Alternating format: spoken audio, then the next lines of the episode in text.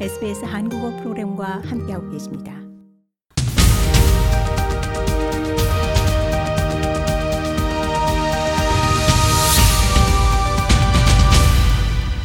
네, 계속해서 Australia Korea and World 함께하고 계십니다.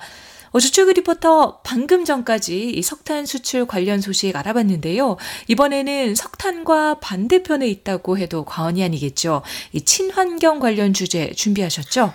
네, 그렇습니다. 어, 호주에 계신 분들이라면 2032년 브리즈번 올림픽 다들 기대하고 계실 텐데요. 이 브리즈번 올림픽이 사상 최초로 기후 긍정 올림픽이 될 전망입니다. 국제 올림픽 위원회 IOC가 2030년부터는 모든 올림픽을 기후 긍정으로 만들기로 약속하면서 아, 브리즈번 측이 IOC와 관련 계약을 체결한 것으로 전해졌습니다.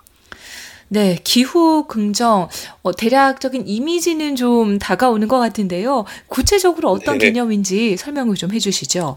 네, 기후 긍정은 환경 오염 물질 배출량을 줄이는 등 이런 활동에서 한 발 더 나아가 인간으로서 우리가 하는 모든 행동이 이제 환경에 긍정적인 기여를 해야 한다는 개념인데요. 쉽게 말해서 탄소 중립을 넘어서 대기에 존재하는 이산화탄소를 제거함으로써 보다 나은 환경을 조성하는 활동을 의미한다고 합니다.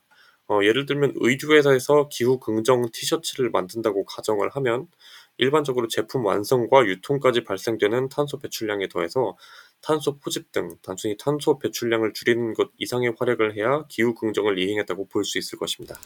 네, 이 탄소 배출량 줄이기를 넘어서 환경에 긍정적인 영향을 주는 것이 기후 긍정이라는 이야기인데요.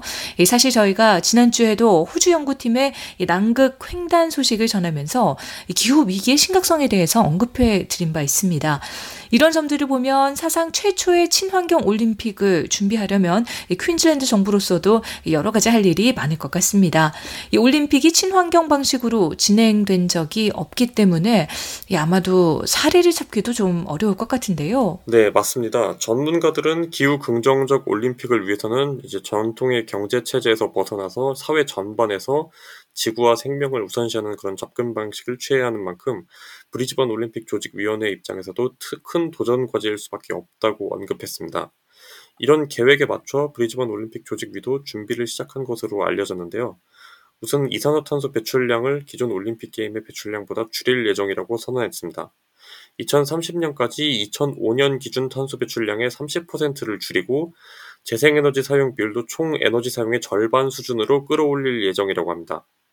어, 또 올림픽 경기장 중 약 84%는 기존 건물 개조나 경기 후에 철거되는 임시 경기장을 설치해서 어, 시설 설치 이후에도 이산화탄소 배출이 늘어나는 것을 방지할 계획입니다. 네, 올림픽을 치른 많은 국가에서도 이 올림픽 시설에 막대한 돈을 투자하고 이 사후 활용이나 시설 유지, 또 환경 부담 등 어, 여러 가지 고민을 가지고 있는 만큼 환경을 지키면서 이 성황리에 올림픽을 유치하는 것이 쉽지만은 않아 보입니다. 네, 맞습니다. 특히 브리즈번보다 한 발 앞서서 올림픽을 개최하는 프랑스 파리의 경우에도 기후 변화에 대응하는 올림픽을 준비하고 있다고 하는데요.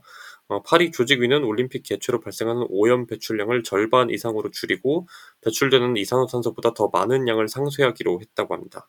네, 그렇군요. 2015년 프랑스 파리에서 채택된 파리 기후변화 협약 이후 어, 전 세계가 탄소 배출이나 온실가스 현상과 말 그대로 전쟁을 하고 있는 것 같다는 생각이 듭니다. 우리 미래의 후손들에게 보다 평화로운 지구의 현 모습을 물려주기 위해서는 환경을 생각하는 마음을 단순히 담아둘 것이 아니라 실천을 해야 할 때가 아닌가 싶습니다.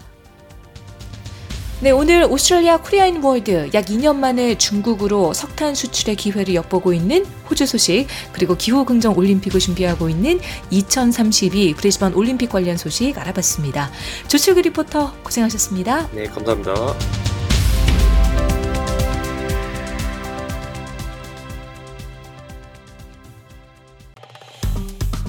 좋아요, 공유, 댓글, SBS 한국어 프로그램의 페이스북을 팔로우해 주세요.